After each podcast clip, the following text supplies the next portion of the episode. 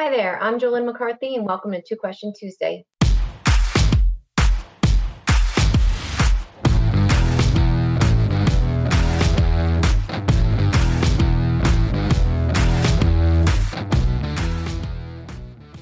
Each week, Two Question Tuesday answers randomly picked questions submitted by our clients.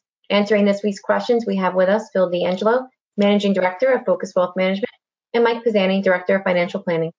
Good morning, gentlemen. Good morning, Jolynn. Good morning, Jolynn. Okay, Phil, our first question is from Seth in New York.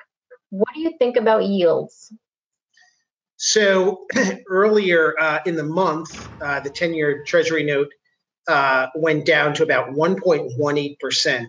Uh, again, at, last year at this time, it was, you know, or maybe six, eight months ago, it was up to 175. It looked like rates were going to go really higher uh, for the right reasons, uh, increased economic activity. And then rates plummeted from that 175 as people thought they'd go into the twos, plummeted uh, down to 1.18, um, making you know GDP and, and, growth look very scarce uh, for the second half of the year. So seeing rates come down in an inflationary environment uh, was not good. It, it kind of scared us a little bit around here. Um, I like to see that today rates are at about 1.34, 1.35 on the 10 year. Uh, that's a little bit more realistic. Maybe they can get up to about one and a half percent, which would be a good level. Um, you know, hoping and hoping to show that economic activity will pick up and that this Delta variant may be short lived. You know, maybe it only lasts like a month, hopefully. Uh, I think that that is a big question mark on economic output and activity for the second half. What's going to happen? You know, are we going to face you know, God forbid, another round of shutdowns, which would put an adverse effect on the economy and definitely derail uh, this, this rebound of growth. We don't know the answers to that. We do know that the 10 year Treasury is forward looking and kind of ticked off that bottom level of 1.18%, going up to 135. Uh, that's some good news. Markets can withstand higher rates for the right reasons, and I'm happy uh, that rates are kind of climbing up a little bit from here.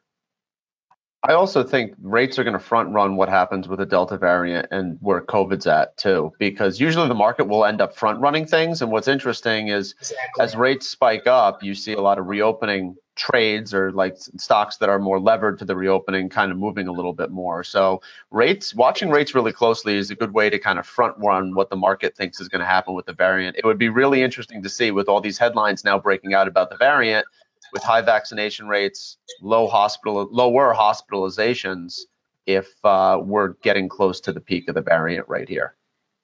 Hopefully. Okay, Mike. Our next question is from Ron in New York. What is your outlook on real estate and investment trusts? So REITs are a really interesting sector when you look at the broad economy for a couple reasons. One is that last year they got absolutely demolished because of the effects of what happened with the work from home trade and everybody kind of migrating away from the from working in an actual office but what's really interesting is over the course of the last i would say nine months is as inflation rates have really risen the uh, and rental prices um, has been very sticky um, the average rent rate over the over the course of the last few months has gone up. Uh, actually, over the last year, it's up 10.5 percent year over year. That's a lot, and when you consider the the uh, composition of housing inside of the CPI, that's one of the reasons why actually inflation is going to be a little bit stickier than a lot of people actually think. Rental rates are not going to go down, and shelter is a really high percentage of the CPI. But so REITs pass a lot of that income back through to their investors. Uh, you have to pass that through in order to be classified as a REIT. And in addition to that, occupancy rates for a lot of REITs have been on the rebound. They've recovered pretty drastically. So single family homes and office REITs have been on the up and up this year. And I think their outlook is pretty good. The question is how much is priced in with them actually being one of the better performing segments of the market over the course of a year to date basis. But I think the backdrop for REITs is actually pretty good with um, interest rates continuing to be really low because a lot of them utilize leverage, rental rates going up 10.5% year over year, and occupancy rates ticking up. So it's a good way to generate rates of return, especially through that yield without a considerable amount of volatility relative to some other tech stocks or, or some things that have a higher beta and might exhibit a higher volatility profile. So probably a good place to be uh, real REITs with the backdrop, especially since most of them haven't recovered from their pre 2020 highs. Good point. Search for yield is on. People want yield, you know? Uh, Yeah. there, there's no alternatives right now, so yield is scarce. Fixed rates, as we pointed out, so low, one point, you know, three, four on the 10 year. People are going to go for yield.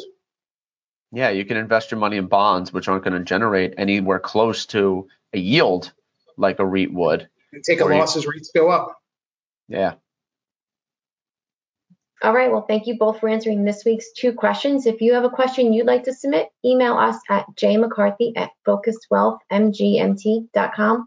Stacey, and we will see you next week.